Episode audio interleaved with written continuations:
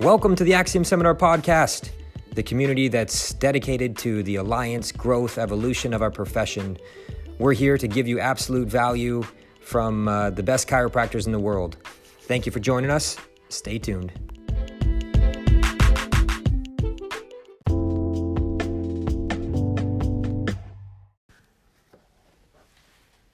Hello from around the world. This is Dr. Verderami, and uh, joining us today is special guest, the winner of the Best Speaker, Dr. Travis Corcoran. And uh, I believe he won for a number of reasons, mainly which is the ethics, the logic, the excitement around an idea of unification. And I, I think this is very timely, seeing that uh, other organizations have abandoned the idea of unity, thinking that it's not possible. And um, Travis, let's just start there with why it's important to have this discussion and what it means for the profession. Uh, thanks, Jonathan. Uh, why it's important um, should should be self evident, like an like an axiom, of course, right? If we there's a problem and ignoring the problem never corrects it much like spine, like I said, spinal degeneration. If we just let it go away, or, or just ignore it, it's not going to go away. It's only going to get worse with time. Um, so that's why I think we need to address uh, this very real, um, palpable problem within the profession. And it, the way I see it, that the the solution or what brings us together uh, is very simply in one word: understanding. Uh, when these two extremes or two sides that um, have really invested a lot of energy, money, time into fighting one another, if that time were invested in understanding one another, uh, maybe even understanding the, themselves, that we'd see this fighting, this unnecessary, inefficient waste of time, uh, probably just fall away under the rug. But we have to be uh, really centered around understanding, and that's based in reasoning. Um, we both know, you and I, in this uh, profession, that there's a lot of appeal to emotion not that there's anything wrong with emotion or passion. That's what gets me up every day, and I know you too. That's why you work so hard for this profession and mm. with this uh, seminar.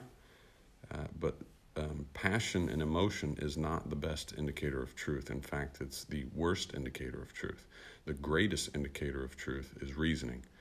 Uh, when we introduce more of that into the profession, uh, w- w- backed and supported by research, of course, but reasoning is where the key is. That's the key to understanding, and understanding is the key to unity. So you said an important word there. That was truth. Um, and what do you think about my truth or your truth? What what does that uh, what does that mean? You hear that before? Yeah, and you I think you already know that's like raking coals over my frontal cortex. the like when I hear a possessive pronoun before the word truth, it, it just tells me that the speaker uh, doesn't understand that what truth is. Truth is an objective noun. Uh, because there is truth. There's true statements, right? Of course, of course. That, that, if there wasn't that phenomenon, we wouldn't use that word. What people are meaning to say uh, when they say uh, tr- that's my truth, uh, what they mean is a more subjective noun, like perspective, idea, belief. That's quite easy to say your belief, my belief, his perspective, her perspective their idea, our idea. Those are subjective nouns, but truth is an object, objective noun. So the use of a possessive pronoun before that is, is a great error. It's an incredible mistake. Um, what that leads to is uh, incredible, um, uh, can lead to. It doesn't, but it paves the way for immorality, right? Uh, say Joseph Stalin kills uh, so many million of his own people uh, and you tell me that that's that's morally wrong.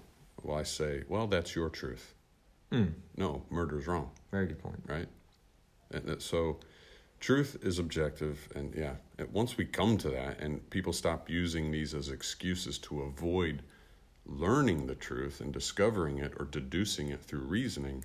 Um, th- then we can come together. We can come to, you know, mathematicians don't argue about the Pythagorean theorem. No one says, hey, Jonathan, that's your truth.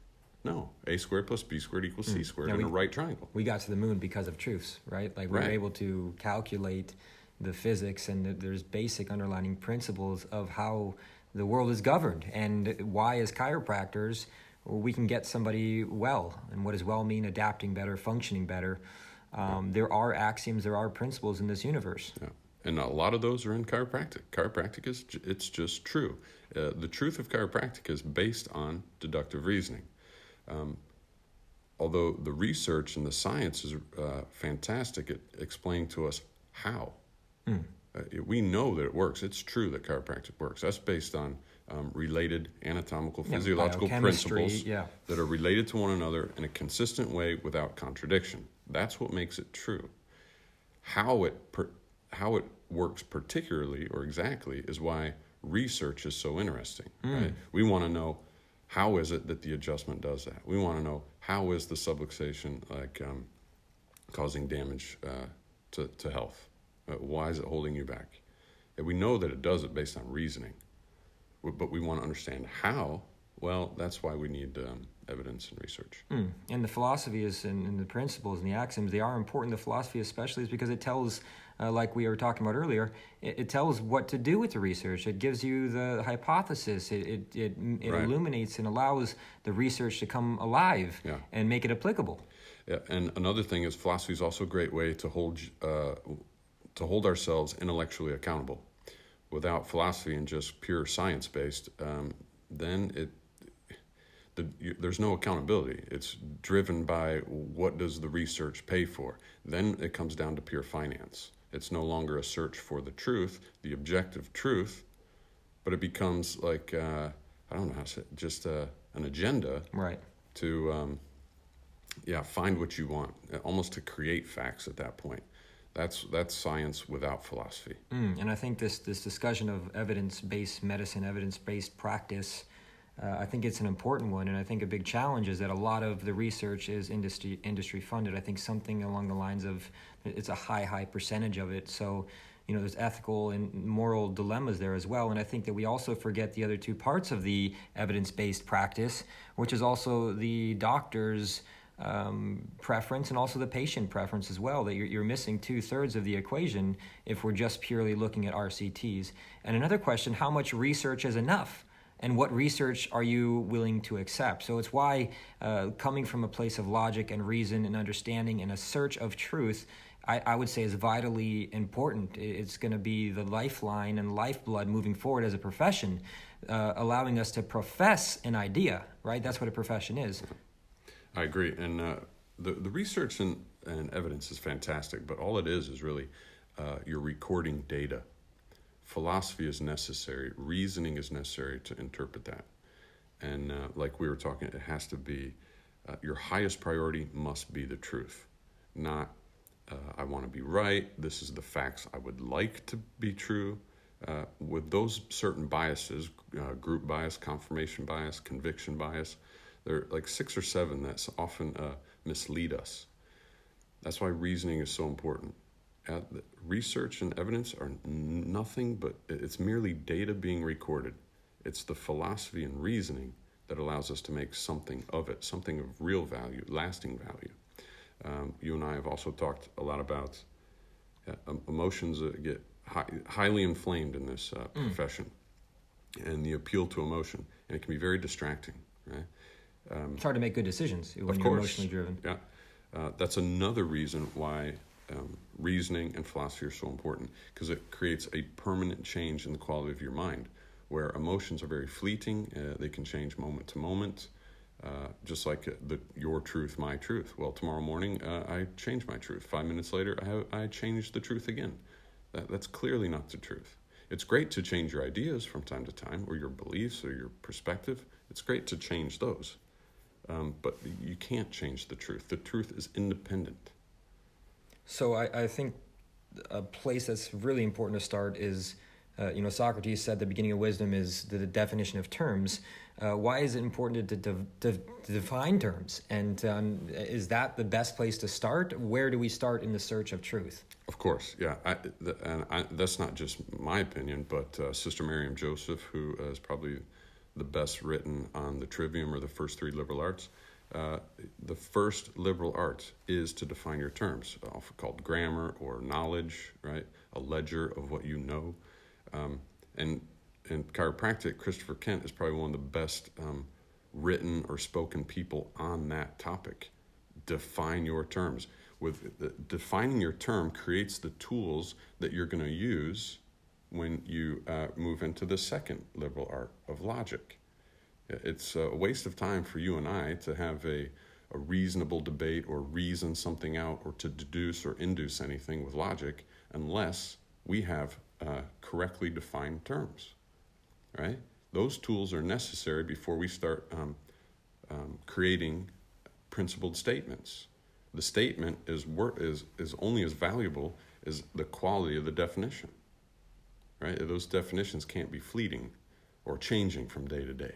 Right, like you call that a phone because it's a phone, and that's how we define it, and that's how we can have a discussion about it. Or, yeah. you know, there are true statements. A, a bachelor uh, is a bachelor because we define it as a person that's single, and, and, that is something that's universal. So, something I'm, I'm really, really excited about uh, is something we came up with today uh, after several hours of debate and review. Uh, we've come up with uh, and refined our mission and our purpose statement and defining exactly what Axiom is about, what are we doing, what are we moving towards, uh, Travis, uh, could you articulate that for us? You wrote it down and, and really put it together uh, in a yeah. beautiful way. Thanks. Um, yeah, no problem. The the the vi- Axiom's vision, the vision for Axiom, is uh, what we see is chiropractors united around principles and supported by evidence. And the mission of Axiom and what we, we we're trying to accomplish, or how we're going to achieve this vision, is by um, providing a unique a unique experience that unites and supports reason based chiropractors with an understanding of principles and awareness of research. I love it, man. I think that's something anybody can get around. And, you know, this is who are we? Well, this is the community. You know, this isn't uh, Jonathan's seminar, Travis seminar, Darren. I mean, this is this is about a community, a collective coming together to unify on something that's vitally important to ensure uh, and secure our success as a profession moving forward. Uh, any last thoughts, Travis, before we go? Uh, lots of thoughts, and none will be my last. Love it, brother. Well said. Make it a beautiful day today.